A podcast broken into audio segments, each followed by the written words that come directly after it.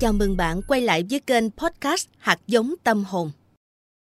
Theo thống kê của Cục Người có công Bộ Lao động Thương binh và Xã hội, cả nước có trên 1,1 triệu liệt sĩ. Nhưng còn hàng trăm ngàn liệt sĩ chưa được tìm thấy hài cốt. Và với người thân của họ thì đây là một nỗi đau chưa bao giờ khép miệng. Gia đình nhà văn Nguyễn Mạnh Tuấn cũng là một trong số hàng trăm ngàn gia đình liệt sĩ như thế.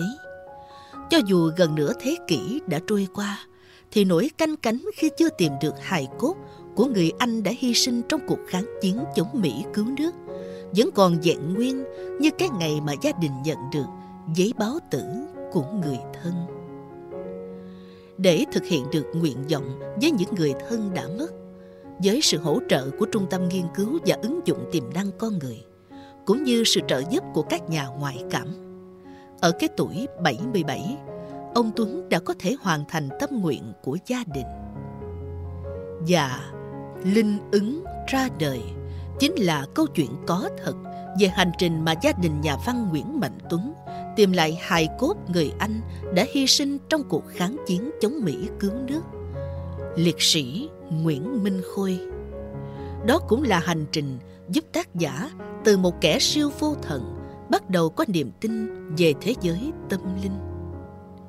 Không chỉ đặc sắc với câu chuyện tìm mộ liệt sĩ ly kỳ, thông qua những trang kể đan xen giữa quá khứ và hiện tại. Qua đó, một giai đoạn lịch sử đã hiện lên vô cùng sống động và chân thực. Từng trang viết đã tái hiện một Hà Nội thâm trầm giữa biến động thời cuộc. Liệt sĩ Khôi có thể được xem là đại diện cho một thế hệ tuổi trẻ giàu lý tưởng, sẵn sàng gạt qua những tình cảm riêng tư của bản thân để cống hiến và phụng sự đất nước. Những câu chuyện thường ngày của một giai đoạn lịch sử đầy ắp tình người, tình bạn và cả tình đồng đội keo sơn khiến người đọc phải nghiêng đầu cảm phục. Những nút thắt trong hành trình tìm kiếm lần lượt được mở ra đầy bất ngờ và thú vị cho độc giả. Ngoài ra, tác giả chia sẻ câu chuyện riêng tư để kể câu chuyện chung của rất nhiều gia đình vẫn còn đang trong rủi trên đường tìm lại những người con, người chồng, người cha, cố xoa dịu những vết thương vẫn ngày ngày âm ỉ.